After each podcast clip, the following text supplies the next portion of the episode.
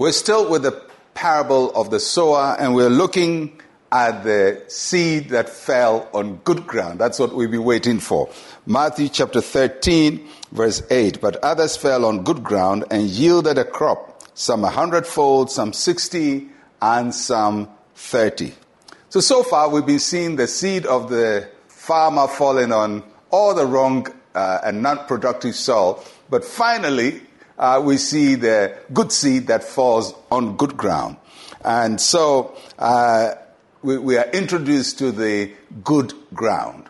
Now, when you look at the parable, it will seem as if majority of the seed fell on bad circumstances. So if you just did a, an averaging of percentages, it will seem as if uh, three quarters uh, fell on bad ground and only one quarter fell on good ground. But that's not the only way to look at the passage. If you look at the passage, especially when it talks about the good ground, it talks about some and some and some, and then it talks about percentages. In other words, the majority of the seed fell on good ground and yielded uh, a harvest for the farmer. And, and that's what we want to trust God that most of us will receive the word of God well, uh, and, and that the word of God will bear good fruit in our lives.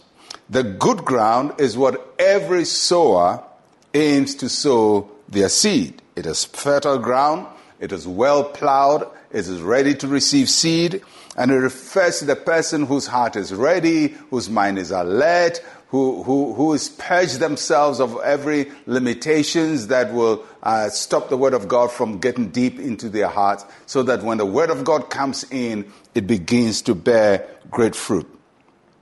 But if you look at it closely, the good ground doesn't yield the same f- fruits for every seed. Some will yield 100, 60, and 30. In other words, everybody is productive, but the productivity is not at the same level. Why is that so? Because people apply the word of God to in different measures to their life. There are people who accept uh, the word of God for the salvation of their souls, and that is, of course, the most important thing. But that is not the only thing. The fact that it's most important does not mean it's the only. Uh, and so they, they don't care about anything else. They just get saved. They want to go to heaven.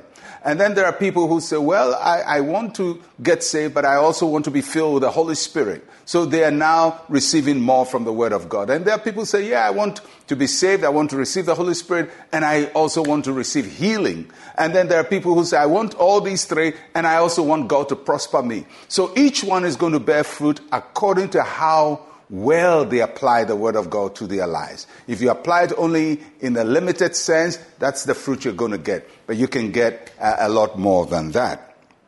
And so, how much do you want to harvest from the word of God? Do you want 100? Do you want 60? Do you want 30? I don't know about you. I want 100. I want it all. Everything that God has for me, everything that God wants me to be, I want to be. Uh, and we have to understand the same God who saves us from sin also heals our body.